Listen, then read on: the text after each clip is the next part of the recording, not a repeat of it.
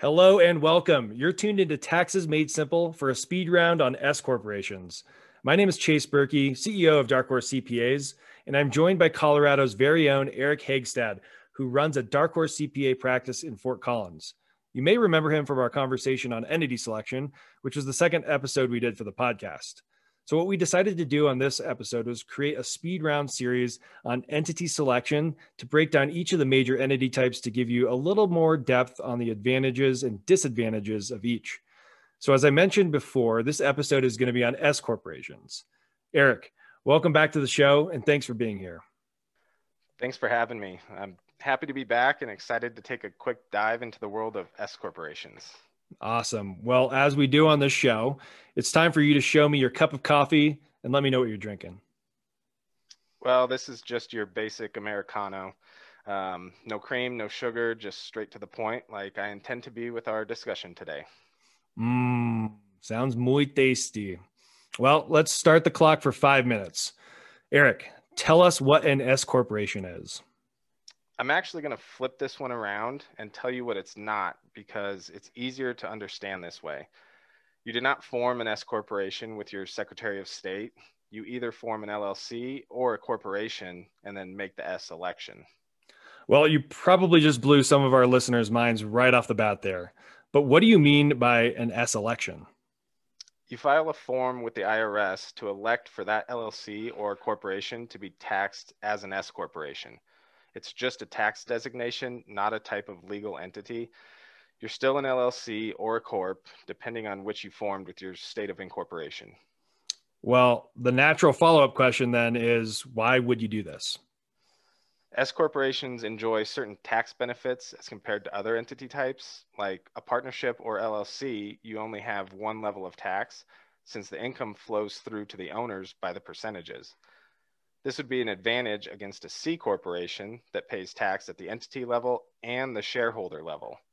Unlike a partnership, however, the income that flows through to you on your K1 is not subject to self employment tax, which can save you up to about 15% on that income. So, this is the main differentiator that leads just about everyone to think that the S corporation is the way to go, hands down. But Erik, I'm sure you'd agree that there are many more considerations at hand here other than just the self employment tax issue, right? 100%. One consideration off the top of my head is that you have to run payroll, maintain a set of financial statements, and file a separate tax return, which you don't have to do when you're a single member LLC. So there's a cost associated with that. Also, the payroll that you're required to run for yourself, which is called officer compensation, does not qualify for the 20% QBI deduction. On the other hand, those W 2 wages could unlock some of this 20% QBI deduction that you'd otherwise forego if you were taxed as a partnership. So I'm going to spare our listeners from the agony of going into further depth there, but I will say it's this sort of nuance that Erik helps his clients work through on the daily to make sure they're being as tax efficient as possible. So let's talk about the restrictions imposed on S corporations to maintain their tax status. Absolutely. So you can't have a shareholder that is an entity or someone who is not a US citizen or permanent resident. You can't have more than one class of stock and you cannot have over 100 shareholders. So there are a lot of restrictions on ownership. Further, these owners, at least the ones that operate in the business, must be paid a market salary for their services all distributions paid to shareholders must be done to their percentage of stock ownership. There are also a number of corporate formalities that you must adhere to, such as holding certain meetings and keeping minutes on those meetings. If you run afoul of any of this, the IRS can strip you of your S election. And what happens if they do that? Well, you revert back to the tax status of the entity type that you created. So corporations, for example, would have all of their income double taxed back to the date the election is revoked. That sounds like an absolute migraine. So, what else should our listeners be thinking about? One thing would be how their state taxes an S corporation versus an LLC.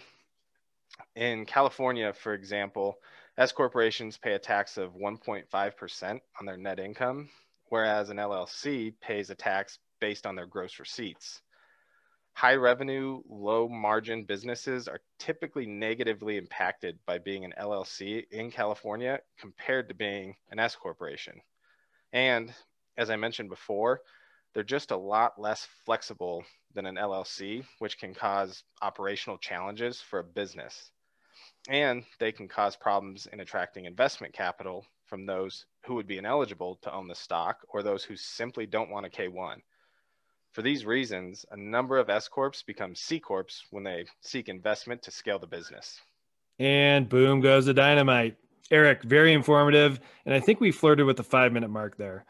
To our listeners, if you have any questions on entity formation, or if you just need a new CPA and you like what you're hearing from Erik, you can email him at erik at darkhorse.cpa. Once again, that's Erik with a K at darkhorse.cpa. So, as always, we'd like to thank you for tuning into TMS, or if you're not into the whole brevity thing, Taxes Made Simple, because there's TMI and then there's TMS.